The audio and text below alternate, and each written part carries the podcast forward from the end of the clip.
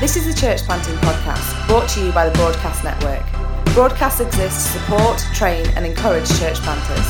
For more information about who we are or about the training that we offer, please visit our website at www.thebroadcastnetwork.org.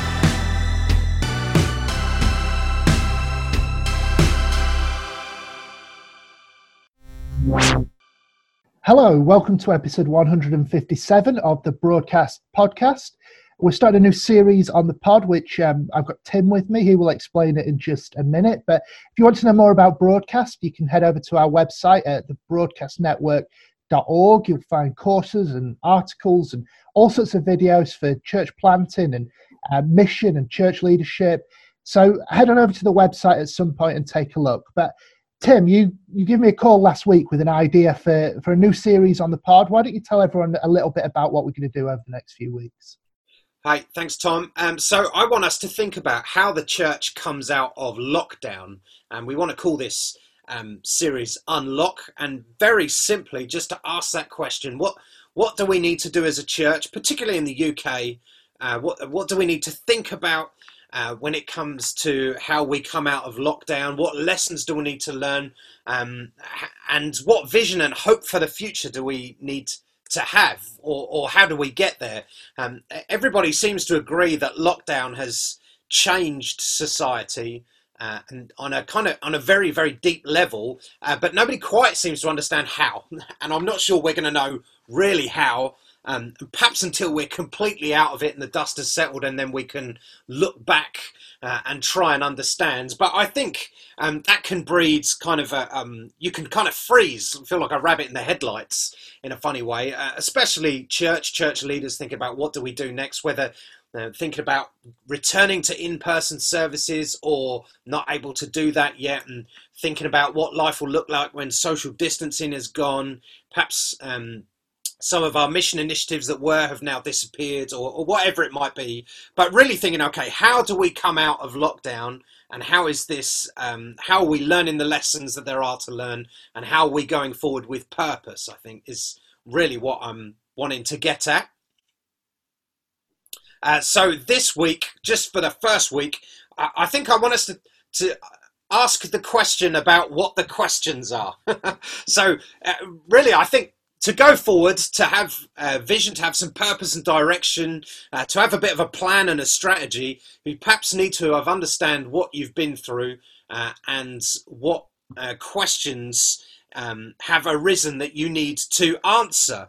Uh, and very simply, like the first one that sprang to my mind is what has lockdown told you about your model of church, your kind of way of doing things. Um, and just as a, a, kind of a brief summary of thought, when lockdown first kicked in, uh, I, I, knew numbers of church leaders, uh, and my friends included, who were saying, oh, We're getting so many people watching. More people are watching now than have ever watched church. And they were putting a lot of their effort into the presentation and the tech uh, and all of that stuff, which was very understandable. And then a month into it, their question was, where have all of those people gone? We had lots of people, but now we've got much less people, and uh, we don't know where our committed people are, where they aren't, and uh, and perhaps the bit the the churches who were used to bigger gatherings on Sunday and maybe one big gathering uh, seem to swing between those two points, um, sometimes week by week, which looked exhausting. Um, and, and so, but my first question is uh, and Tom, perhaps you can offer thoughts on this, is what has lockdown revealed about your church model? Yeah, it's a great question. I've noticed the same thing with um, there, there was that initial high on numbers. Um, I think that was true across the board for all churches, but yeah, it didn't take long before people faded. And there's that question, isn't there? Of then, do those people ever come back? Like, are, are they just lost for good, or do they come back when when things open up. And I suspect they're probably not going to come straight back. And um, model wise, I mean, the way we do things, um, I presume a lot of the, the listeners might know, we're, we're multi site and we tend to get quite small on the sites, mm. congregations 40, 50 people uh, in each place.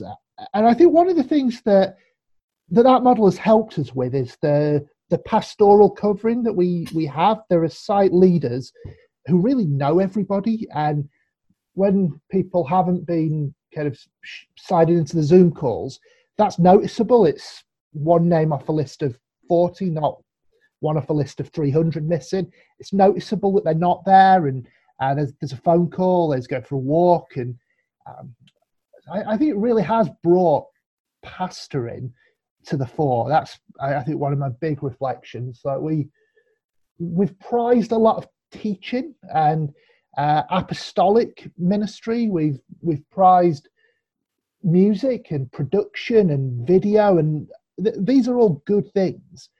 But there's something really simple and really important about pastoring, shepherding, being in people's lives, and making sure they're all right and walking with them. And I, I wonder if it's exposed in some models uh, a bit of a flaw there, like where pastoring's been been outsourced and then fallen through the cracks a bit. Uh, I don't know if you you've seen the same thing. Well, yeah, I mean, I found myself wondering whether, um, and this is a huge sweeping statement, but what's a podcast for if it's not for making huge sweeping statements?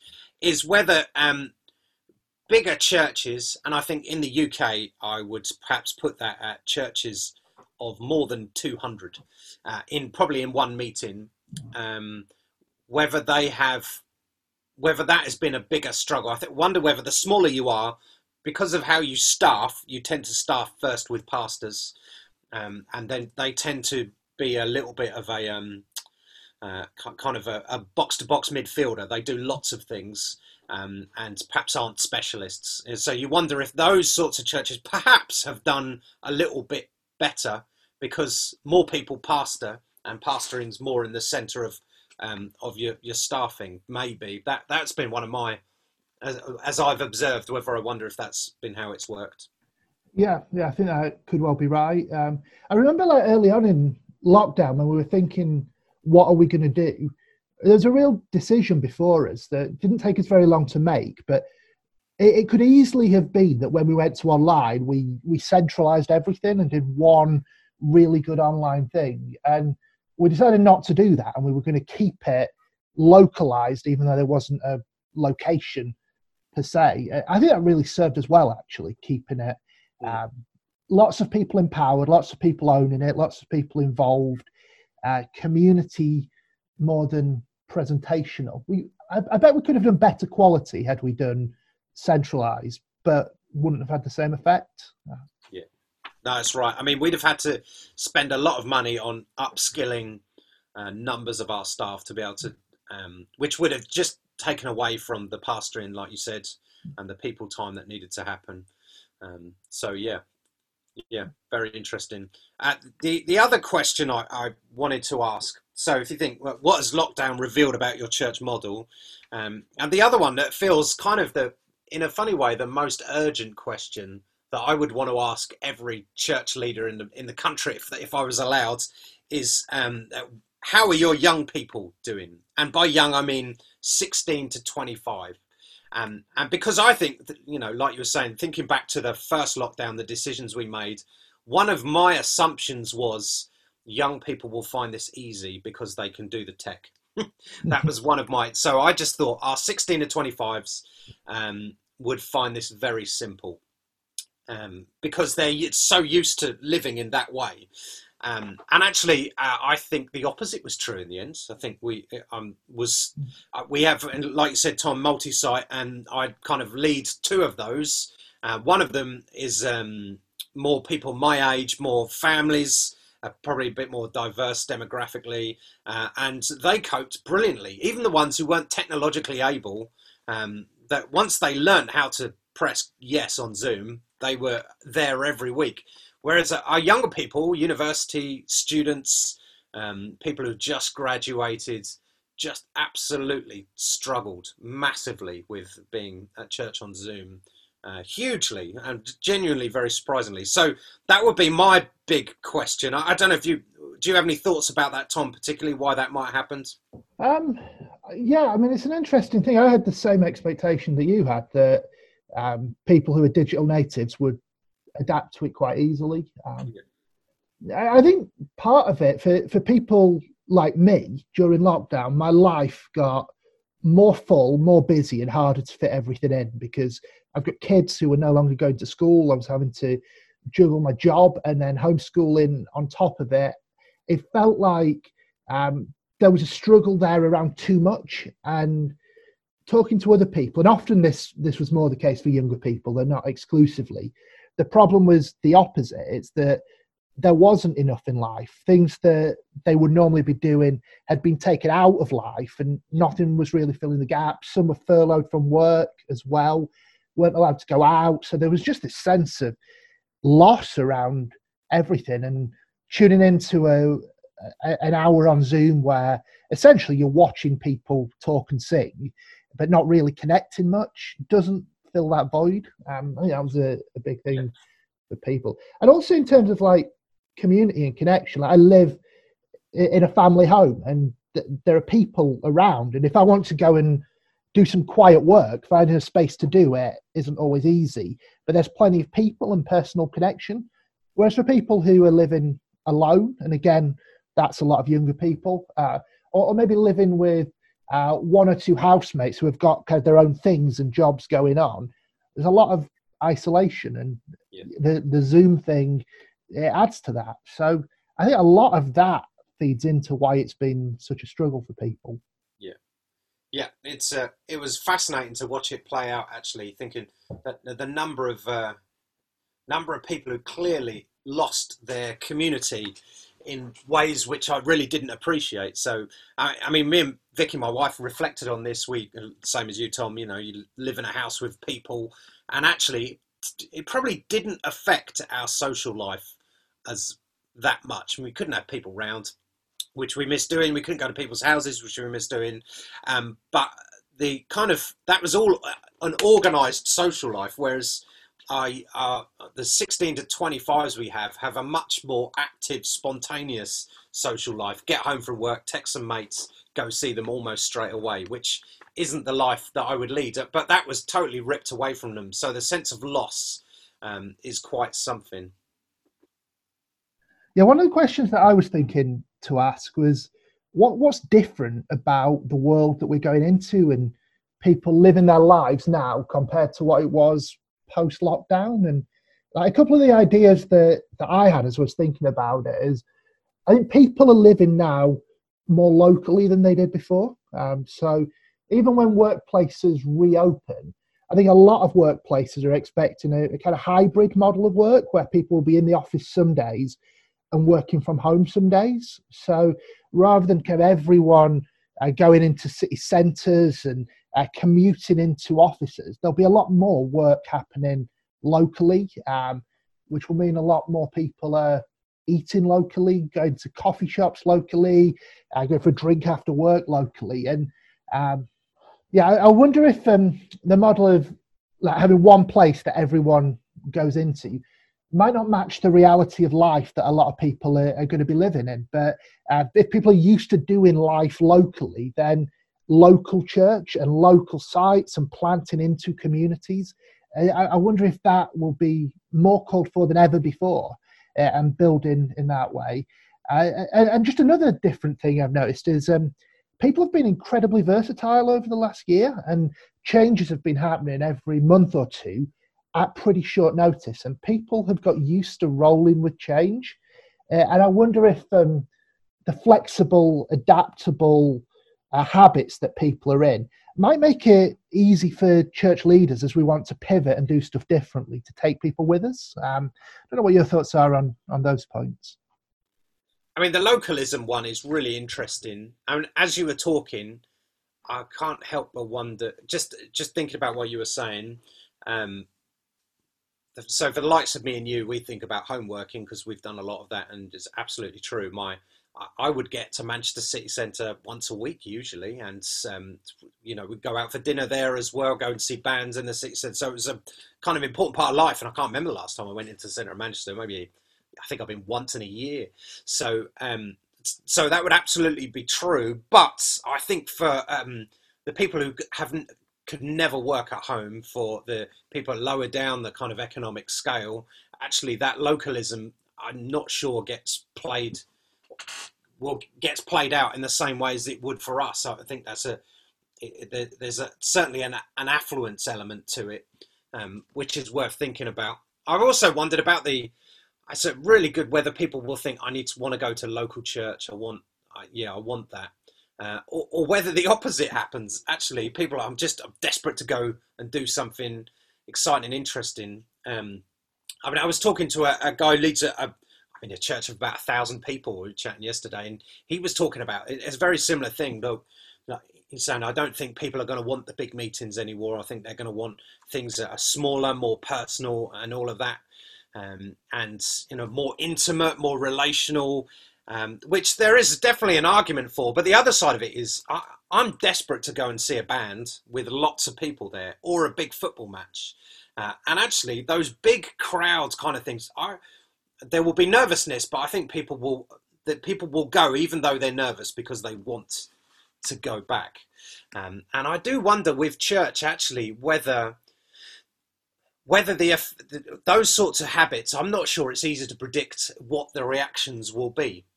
And so, thinking about how church comes out of lockdown and processes that stuff, it might be easy to make decisions assumed on what we think people will do as opposed to what they're actually doing.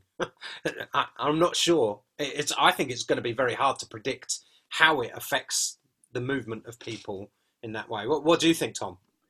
Uh, yeah, I think I, I certainly agree that from this vantage point, working out exactly how it will go, we'll probably guess and we'll probably be wrong, is how it will uh, work out. We had lots of assumptions going into the first lockdown about how people would react. We talked about some with the younger people, and it didn't play to expectations. So I, I think being ready to um, pivot, ready to change. Um, yeah, I, I think in terms of the big events, I think I'm I'm excited about going to them once. I've not done it for ages, so I'd like to do it. Yeah. But I do think I've learned I've learned lessons about things that I thought helped me. I don't actually need. Like I was um I was always the sort of person who got a buzz from other people being around. Even if I was working, I'd, I'd want to be in a coffee shop working rather than at home. Yeah. And I'd prefer to be in a coffee shop in town than a local coffee shop just because there was more people. I could see traffic and people on the streets. And that energized me for work. The last year has reformed habits that, whereas I'd get up and think, right, I need to go to there, I, I, I can do stuff from home and so I think I'm less likely to do it as often as I did. I think it'd be more uh, now and then I'll do it if I want a change of scenery, if I want a break. Um, but I think as well, like I've been finding um, people who've been working from home, which I, I, get your point that it's not everybody, but uh, people at church who've been working from home have been available at times that they wouldn't have been previously. On their lunch break, they're now there. They're just around the corner from me. We can go for a walk around the park and meet up and uh, and chat. And the the connectedness locally, if there are a greater percentage of people who are living in the in the area of the church gathering and in the area of the community, I, I think it could spark different kinds of things that we can do, different meetings, different pastoral or discipleship situations that it could just be quite interesting to see what's possible that's different before. Um, another question uh, for you: just what, what do you reckon the mood will be three months from now? What what do you think people will be wanting and trying to get more of in life?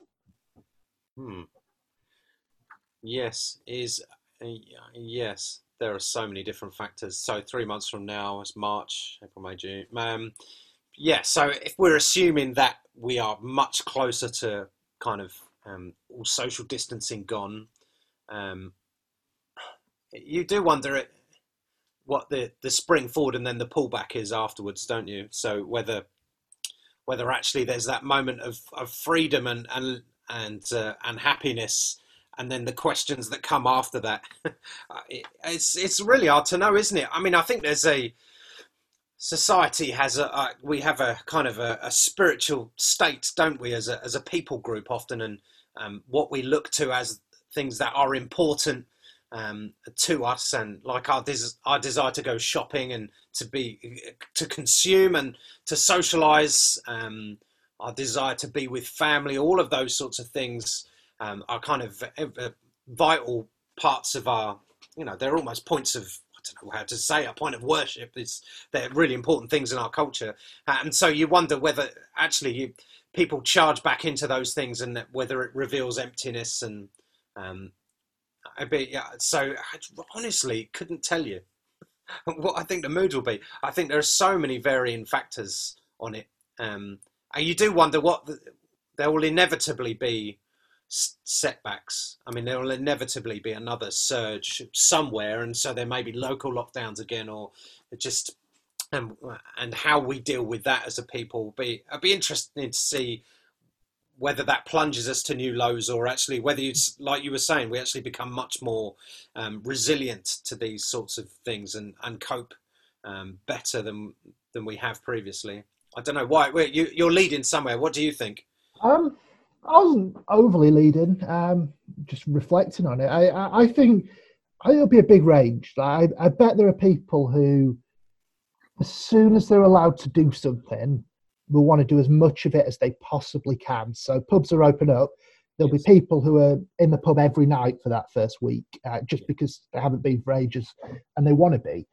Um, and you'll get other people who are very cautious, I think, who, even though we're allowed to do things, are choosing not to and will reintegrate at a much slower pace into society. So I think being ready for, we might have ideas of we're, we're allowed to do such and such a social, such and such a meeting, mm. in person church, for example. Not everybody, even though we are running in person meetings, wants to come to them. And so, figuring out how do we serve people wherever they're at on that journey. Um, we, we, we need to take care of people who are more cautious. We need to make sure that we, we're running with people who are ready to do stuff as well. Um, so, holding that balance. Um, I think food is is a huge part of the mood for uh, for this year. Like when I think about what do I want to do this year, um, there, there, are things that I'd like to go to that I haven't been to for ages, but but mainly I just want to hang out with people and have barbecues and eat food, and I, I'd be well up for doing that every weekend over the summer. And I, I don't think we need to be too fancy in what we program. Like people are ready to socialize and mm. um, and if we can facilitate that even if we don't get everything right i think we'll be serving people pretty well yeah yeah no absolutely very good very good cool. Um, do you have any other questions that you reckon are good ones for us to be asking? I, I was thinking the perhaps as a, as church leaders to honestly as you look back on the last year to assess the damage and the fruit, I think is what I was thinking. Um, so to and to think, I mean, for me, I to, there's a, a, little bit of looking at my own walk with God, my own heart, what the damage is, what the fruit is, uh, and looking at church as well, what what the damage is there, what the fruit is, and and I I think uh, CCM Christ Church Manchester has uh, weathered this um, pretty well, actually. I think just because of our, our model of being small, um, multi-site, um, that leads to us doing all right in this context because of the decisions we made early on, like you said, to drive it to the pastoral, not to uh, not to the presentation, um, which was right for us, not necessarily for everybody. But that's um, I think that as a church we did okay. But there's always there's always damage in these things. They're just there's always when when big thing like this happens. So I, I, think there are some relationships which will have disappeared because of lockdown, which will struggle to come back. Um, I think there will be some people who will have um, left because they couldn't cope with Zoom and may not come back.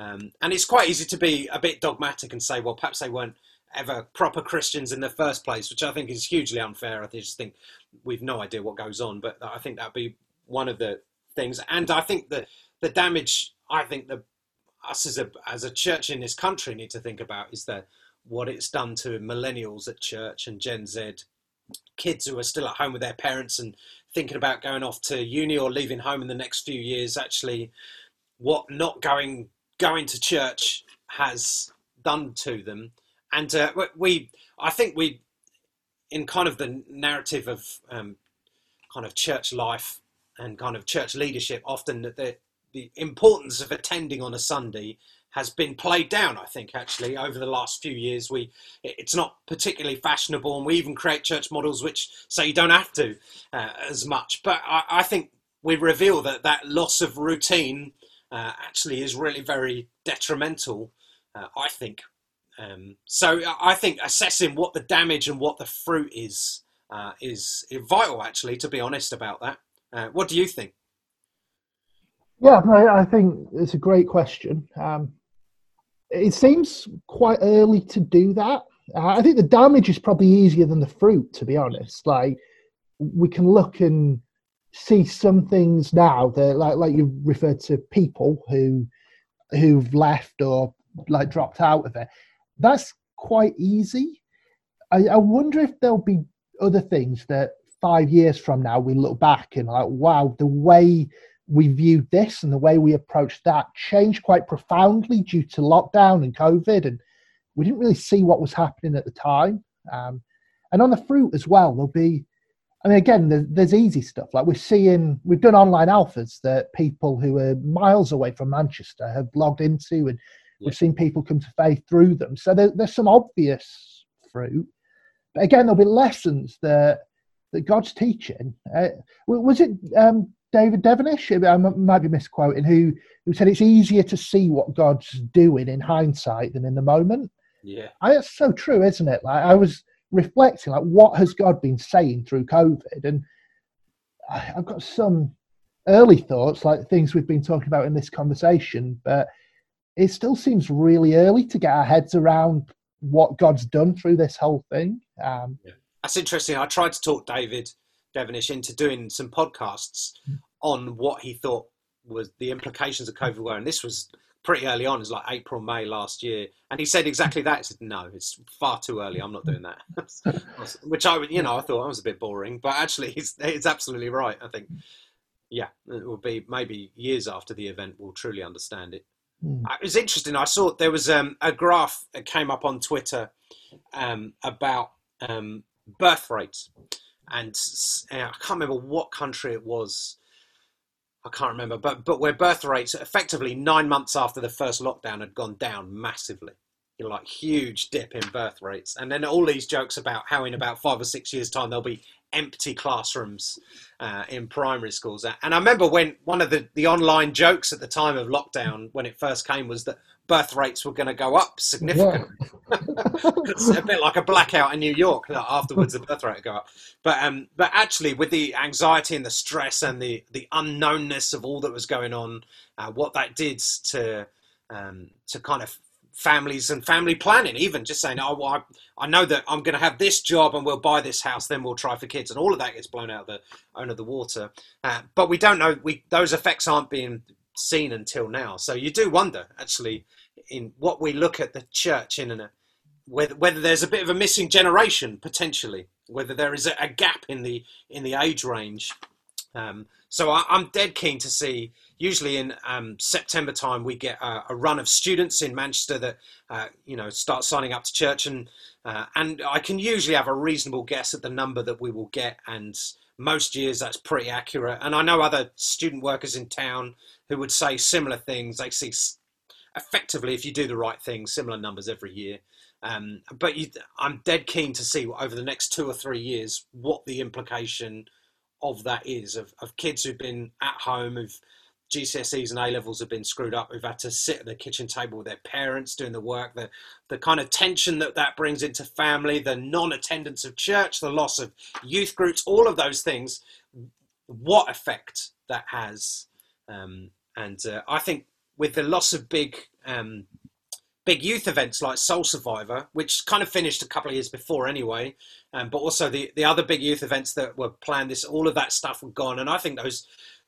I, I don't think we fully understand the implications of that, and uh, the problem with that, us church leaders are all a bit old, so we don't tend to notice it as much. But I, it's potentially huge. I think potentially huge. So yeah, yeah it could be absolutely massive. And mm. I mean, the other dimension in that, again, be hard to judge how it will play. But what is it that often leads 16, 17 year olds away from faith. And a lot of the stuff that they might have been drawn away into, again, that stuff wasn't open. And being around the home more rather than that might might keep them in as well as um, the lack of youth groups take them out. Like it's quite a complicated picture, really. Yes, it is. No, you're absolutely right. Absolutely right. Maybe time with parents and maybe families pray together more. Who knows? Yeah, absolutely. Who knows? That's very interesting. Yeah. Yeah. I, have got one more question just to um, think about, and I, I put it like this: what what sacred cows has lockdown made you lay down, and if so, what what do you want to pick up again of the things that you've laid down in lockdown, and what can you live without? And to to kind of give an example of what I'm thinking about that, like for, for myself, I remember quite early on in lockdown, we talked a bit about online communion as a as a thing, and um, I leaned straight into theology in, in arguing it, and I, I, was against the idea. I didn't think it was something that I particularly wanted to do. Um, a lot of what communion is about, the physicality of the elements, was was an important part of it. And so I, I, had kind of big reservations about it in the early days. But as time went on, I just realized we, we're not doing communion and we're, we're told to in the Bible. And my principled theological view and the, the practical necessity of the circumstances, the, the balance on the scale shifted a bit, um, which is an old Jesuit thing, really, is to, to let the the choices and principles be determined by the practicalities of the moment. Um, it just made me think if um, if you'd have told me a year ago that I would be all in favour of online communion, I wouldn't have believed you. But lockdown shifts and and adds things that we just thought were non-negotiable become negotiable. Um, is there anything like that for you where your thinking has just been shifted by the circumstance? Mm that's it. Uh, just, I mean, your what you're saying about communion there got my brain firing. Know, my own sacred cows that you've realised. I mean, I, it's none immediately spring to mind in the same way as you there. I think my thinking has been massively altered on on some things. Um, I, I think the I think uh, that how the church uses social media and the internet, I think I've um, I've moved a load just in my own head in the last year on what's good and what's important. Uh, quite call it a sacred cow, particularly. Um, so, but I mean, what you're saying about communion there, I mean, uh, how we work things out when there is pressure in life, as opposed to when there's easy things in life, is is a fascinating thing, isn't it? I mean, what you're saying about communion there might be a whole podcast, but how um how, how actually when times are good and simple, it's quite easy to be idealistic and to have very strongly held views because they're not tested. Now, which would be true for anyone, but when pressure and difficulty comes, all of these things are are, are tested. Um, so, I mean, I think the the sacred cow of the everything, all your meetings must be in person. I think uh, we, everybody knows that's you can't. There'll be no going back to that. I think, and mainly because we've realised there's so many good things we can do now. More people turn up online. Um, so, but no, not in the same way as you. I don't think there, Tom. Um, but I am now going to think about that quite hard. yeah, sounds good. I, I, think like with these, we talked about doing a, a, series of conversations over the next few weeks. Um, we, will do another one next week and talk about some some other stuff. Did you have something in mind you wanted to bounce around in the next conversation? For next week, I, I want us to think about why um, Sunday gatherings matter. Why why the in person Sunday morning, Sunday evening matters. Uh, and actually, uh, I think we were drifting away from that ideologically. I think as a church for maybe fifteen to twenty years. I remember talking to a friend of mine who planted a church, and he said, oh, Tim, my great mistake was telling my core team at the beginning that Sundays didn't matter very much, that actually being with their non Christian friends, if they had an opportunity on a Sunday, they should do that instead of church. And he said, I always have regretted it, always regretted it. And it wasn't just a, it wasn't just a nuts and bolts. I need the rota to run. He just realised actually the spiritual significance of it, and the discipline significance, and the the actually the mission element to it as well.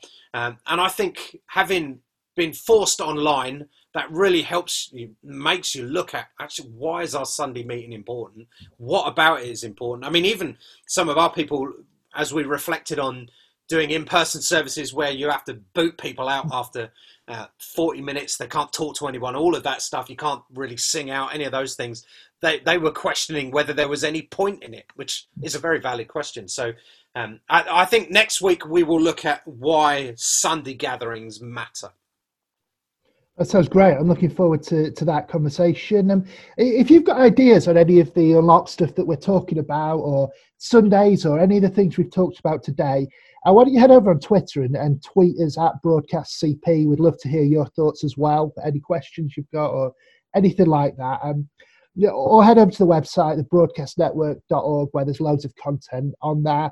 Uh, but other than that, we'll see you next time.